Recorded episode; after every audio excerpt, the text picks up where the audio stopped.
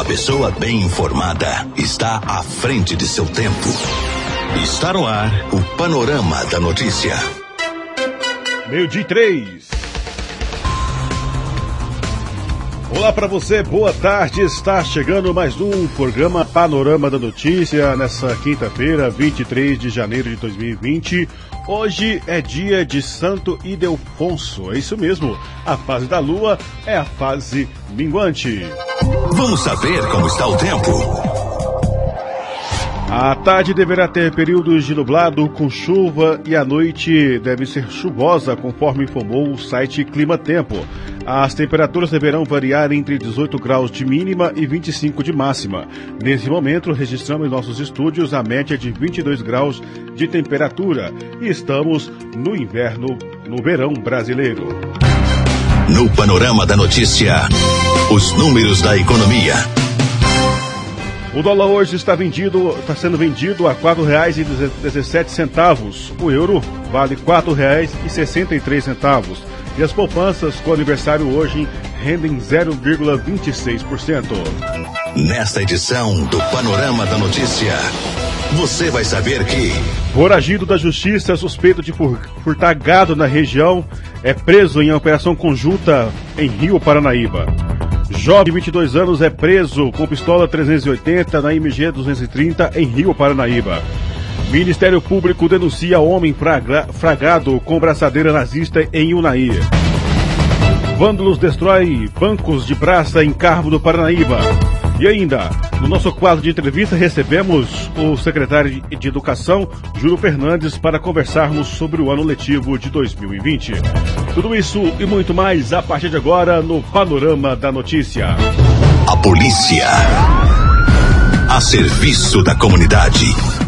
Meio-dia e cinco em Rio Paranaíba, um homem suspeito de cometer diversos furtos de gado na região, na zona rural, né, de várias, vários municípios da região, foi preso em uma operação conjunta realizada pela Polícia Civil e Militar de Rio Paranaíba. Segundo as informações, o mandado de prisão foi cumprido por volta das 6 horas da manhã, nesta quarta-feira, dia 22. O suspeito, identificado apenas pelas iniciais MPC, estava foragido da Justiça em virtude do cometimento de suspeitos postos furtos de gado na região. Nas residências do homem também foram cumpridos mandados de busca e apreensão. O delegado de Rio Parnaíba, Dr. Felipe Façanha, salienta que a sincronia das forças de segurança pública e, o, e, do Poder Judiciário foram essenciais para o cumprimento efetivo da operação. Ainda de acordo com o Dr. Façanha, o suspeito estava acompanhado de seus advogados e, após a realização de exames no Hospital Municipal de Rio Paranaíba, foi levado para o complexo penitenciário Nossa Senhora do Carmo, em Carmo do Paranaíba, onde aguardará o prosseguimento das investigações. Outras pessoas também já foram presas é, é, no furto de, por, por, furto de gado né, na região, é, devido a essas investigações realizadas pela Polícia Civil de Rio Paranaíba. Agora, meio-dia e seis em Rio Paranaíba, rapaz, e o Ministério Público de Minas Gerais denunciou um homem que no dia 14 de dezembro foi flagrado em um bar de Unaí, no noroeste de, do estado, portando um emblema que utilizava a cruz suástica. Ele responderá pelo crime previsto no artigo 20, parágrafo 1 da Lei 7.716 de de 89, que prevê pena de reclusão de 2 a 5 anos e multa a quem fabricar, comercializar, distribuir ou vincular símbolos, emblemas, ornamentos, distintivos ou propaganda que utiliza a cruz suástica ou gamada para fins de divulgação do nazismo. Segundo apurado, o denunciado fabricou artesana, artesa, é, de modo artesanal né, a abraçadeira contendo o símbolo e se dirigia a um estabelecimento comercial ostentando a, a, a faixa fixada em seu braço esquerdo, acima do cotovelo tal como utilizavam tradicionalmente os nazistas.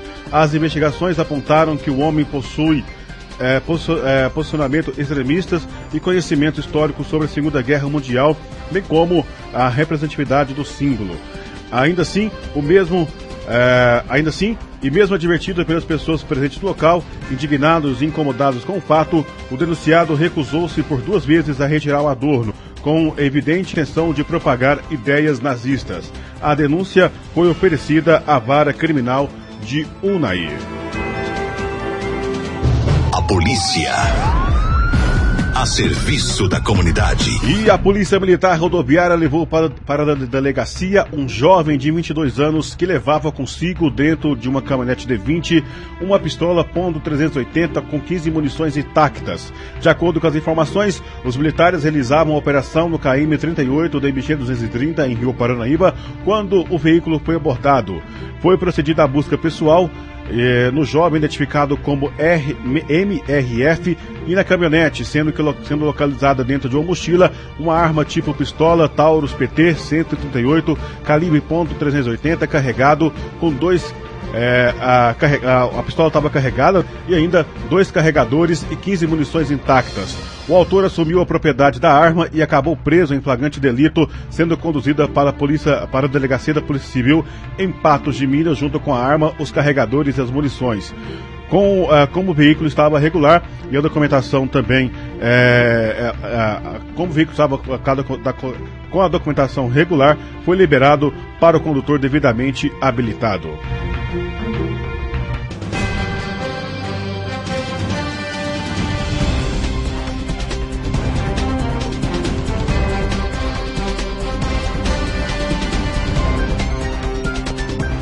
Meio-dia e nove aqui em Rio Paranaíba, por causa de, de, vírus misterioso, o Brasil reforça cuidados e orientações a vi e reforça cuidados e dá orientações a visitantes. Vamos com as informações de Alan Passos. A UFMG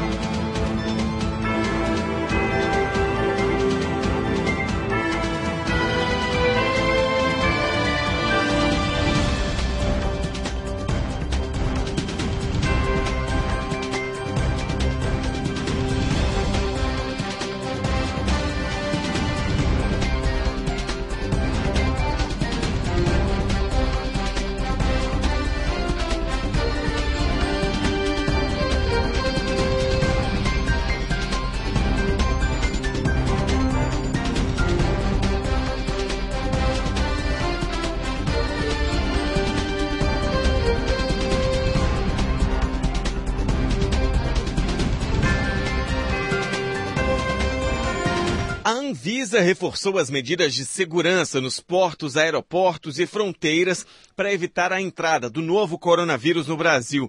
As equipes de vigilância sanitária e dos postos médicos dos pontos de entrada foram orientadas para identificar casos suspeitos.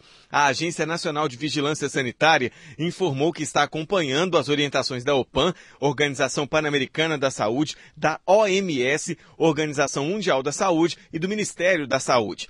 A reunião do Comitê de Emergência da OMS nessa quarta terminou sem definição. O órgão diz que vai buscar mais informações sobre o coronavírus antes de declarar ou não emergência de saúde pública de interesse internacional, o que pode ocorrer ainda hoje.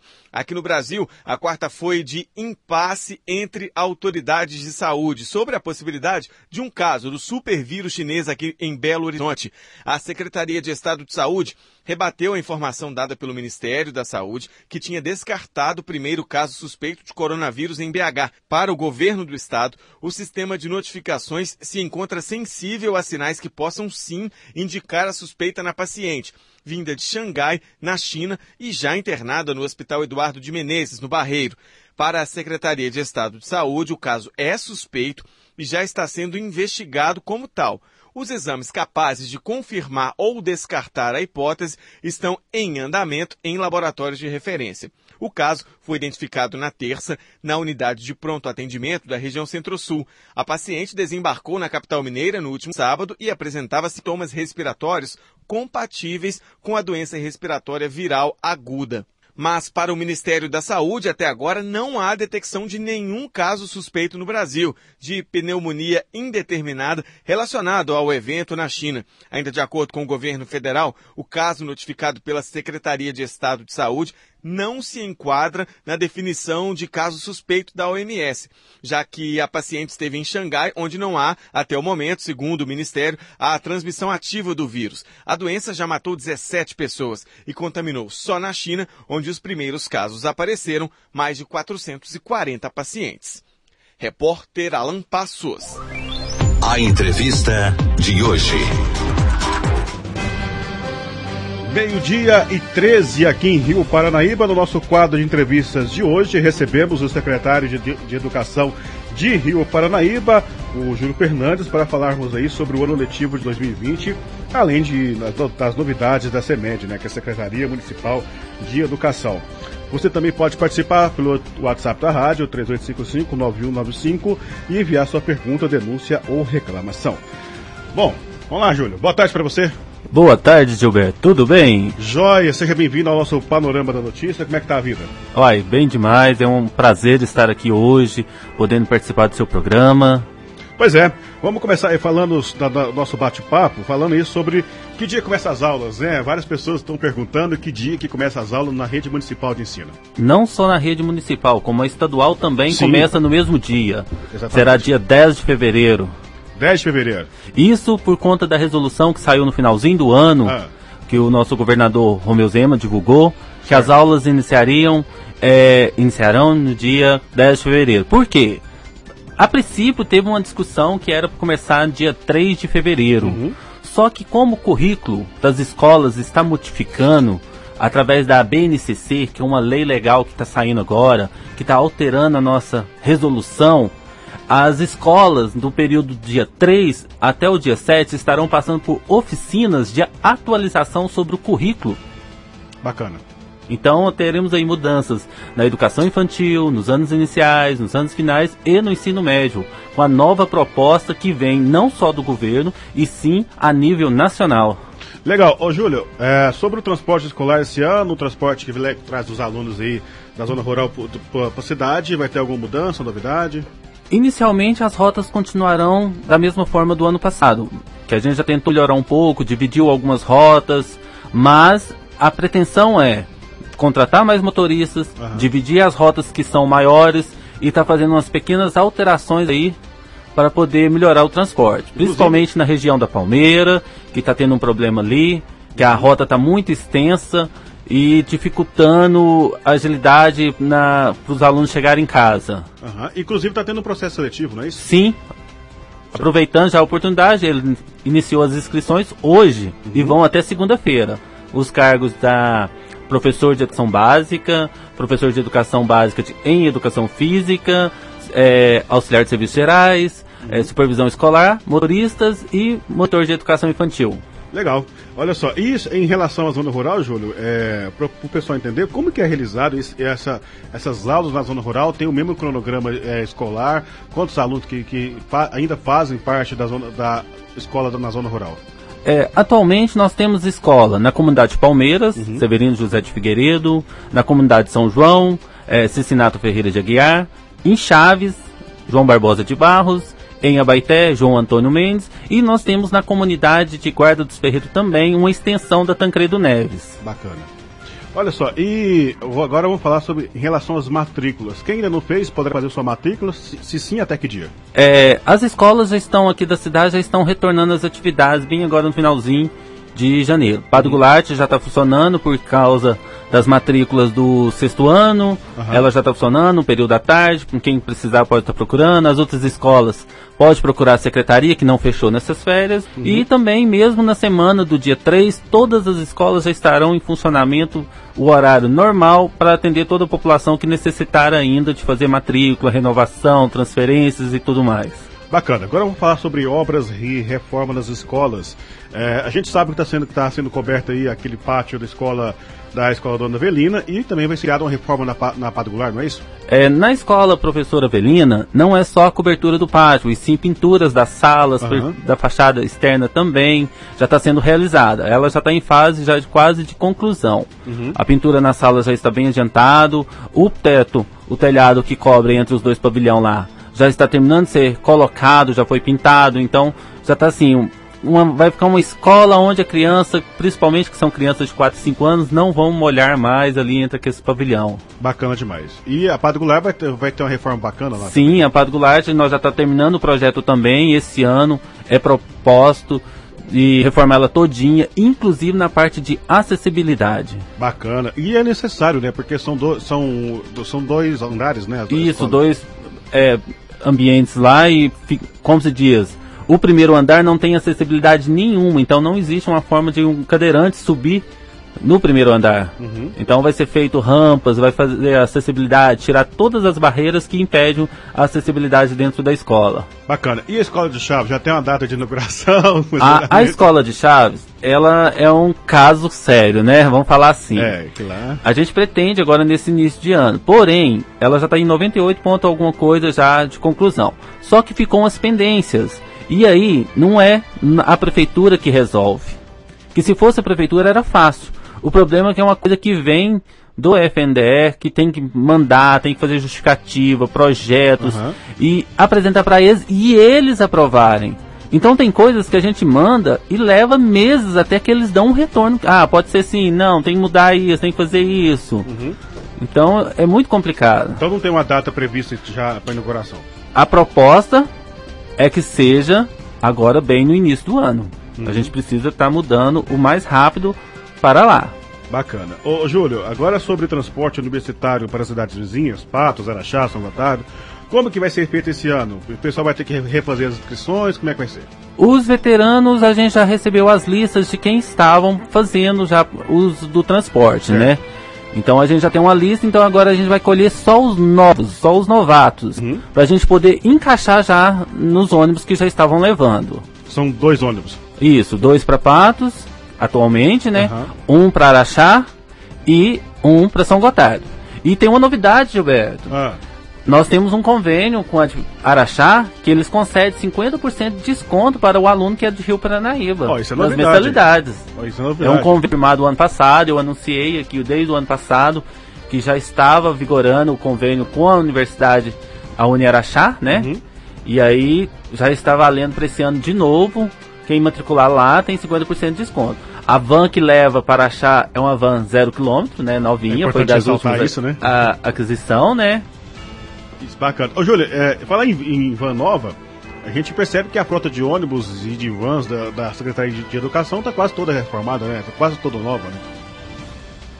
É, realmente, aí falando de reformas, ô Gilberto, a gente tem que lembrar que falta uma escola. Sim, Falta a comunidade Palmeiras, que esse ano Justamente. também vai passar por reforma. sim, e precisa, né? E aí, fechando ali a Palmeira, fechando a Avelina e fechando a Padre Goulart, a guarda também dos Ferreiros já está em reforma. Tá tem fase de, conclu- de conclusão também, né? Não, lá tá começou, né, Começou, também. Porque lá já tinha uma estrutura. Ah, a gente tá só adaptando a estrutura para receber mais alunos. Bacana. E lá em Laguarda também tem bastante aluno também, né, Júlio? Lá nós atendemos mais de 250 crianças. Pois é, quem diria, né? E quando você me perguntou na zona rural, é, nós temos uma média de 30 alunos em cada escola rural. É, então é, é, é, Tem escola que tem mais, mas tem escola que tem menos. é um então, número uma média, grande, né?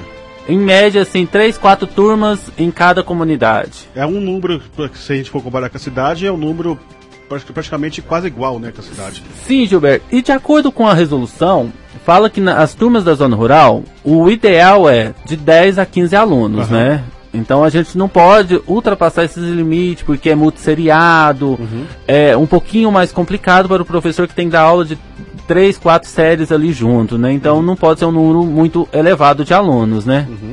Beleza. Ô, Júlio, é, pra gente finalizar, é, eu gostaria que você contasse as novidades da Secretaria de, Edu- de Educação. Tem algumas? Novidades? Não, novidades por enquanto é só esse processo seletivo aí que está É. aberto a toda a população aí para poder estar tá fazendo as suas inscrições nesses cargos que eu já falei.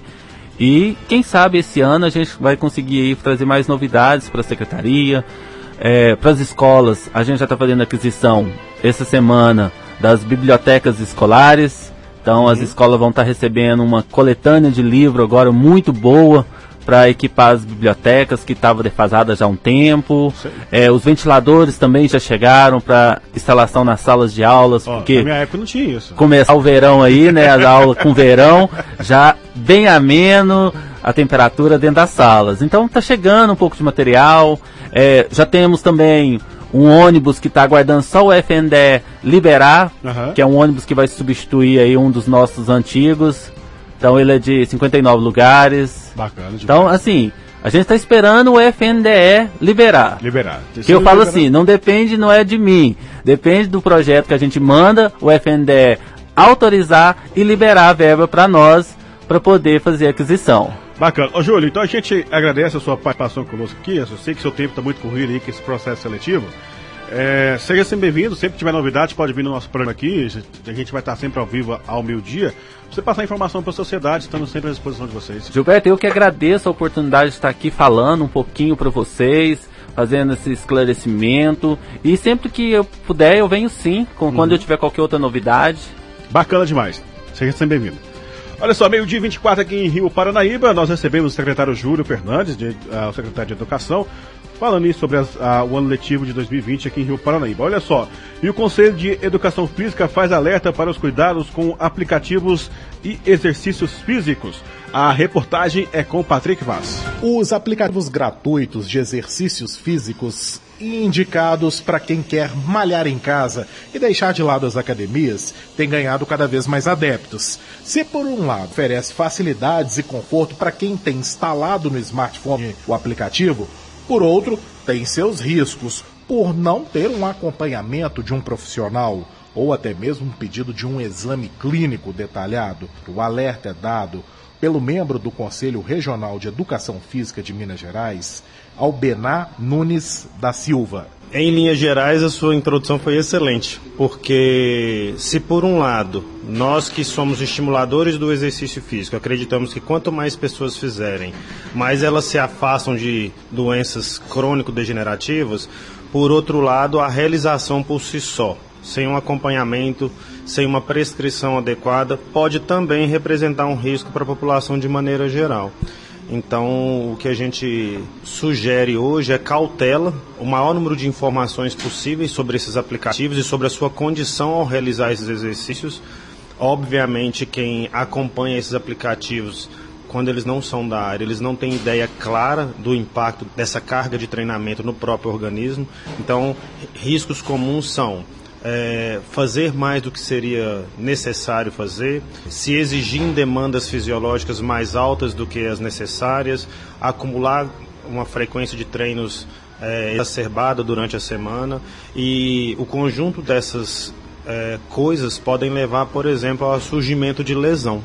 Então, hoje a gente vê com cautela o uso dos aplicativos. Não é incomum ouvir relatos de colegas, alunos que começaram a realizar treinamento por si só, acompanhando aplicativos e que chegaram a um quadro de lesão músculo-esquelética, por exemplo. Independentemente de fazer exercício físico com ou sem o uso do aplicativo, com acompanhamento de um educador físico, primeira coisa, fazer uma avaliação médica, né? Até onde a pessoa pode fazer, se de fato ela está preparada para aquilo, para depois, né, ter toda uma preparação. É, no mundo imaginário ideal, se as pessoas pudessem fazer e ter acesso a dados clínicos que a permitissem realizar exercício físico, mas isso não é uma realidade da população, né? A rádio fala com a população de maneira geral, né? E o que, que a gente pede então?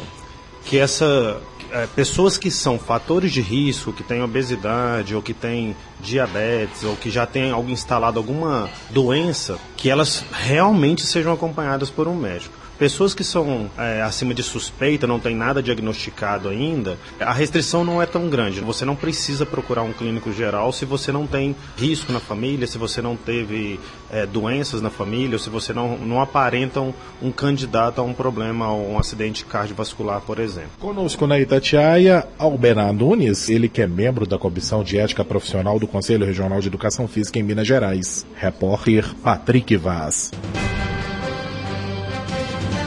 Meio-dia 27 e a repórter Edilene Lopes traz as informações que a CEMIG planeja quase 800 mil fiscalizações neste ano. Edilene, é com você. As bactérias estão espalhadas em várias.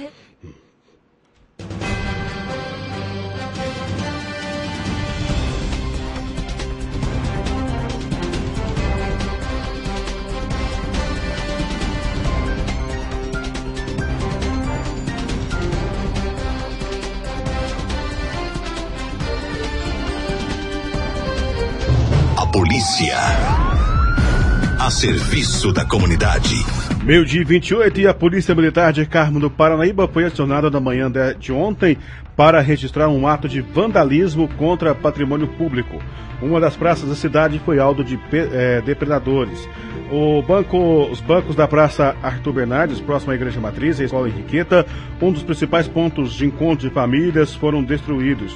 Segundo informações populares que passavam pelo local, visualizaram o acontecido e acionaram a Polícia Militar. De acordo com as informações repassadas à nossa reportagem, acredita-se que a ação tem, tinha, tenha sido cometida por vândalos e que elas tenham agido na calada da, da noite ou durante a madrugada. A polícia compareceu ao local, registrou a ocorrência para que posteriormente seja tomada as devidas providências cabíveis no caso. Qualquer informação que leve o paradeiro uh, da, dos autores pode ser repassada através do 190 para a Polícia Militar de Minas Gerais. Meio-dia 29 e uma última informação de hoje, ó. A organização da Festa do Café de Carmo do Paranaíba divulgou na manhã desta quinta-feira a primeira atração do evento em 2020. Trata-se da dupla Jorge e Matheus, uma das, das, duplas de maior sucesso do país e que já arrastam milhares de pessoas por onde passam. A festa acontece entre os dias 16 e 20 de abril em Carmo do Paranaíba e promete movimentar a cidade carmense. No ano passado, é, tivemos show aí com o Zenete Cristiano, Lamanda Prada e Guilherme Santiago. Meio dia e meio em Rio Paranaíba, a gente vai ficando por aqui, a gente volta amanhã. Segunda trazendo, edição. Trazendo muito mais é, informação para você. Ou nosso site paranaíbafm99.com.br está chegando o Jornal da Itatiaia, segunda edição.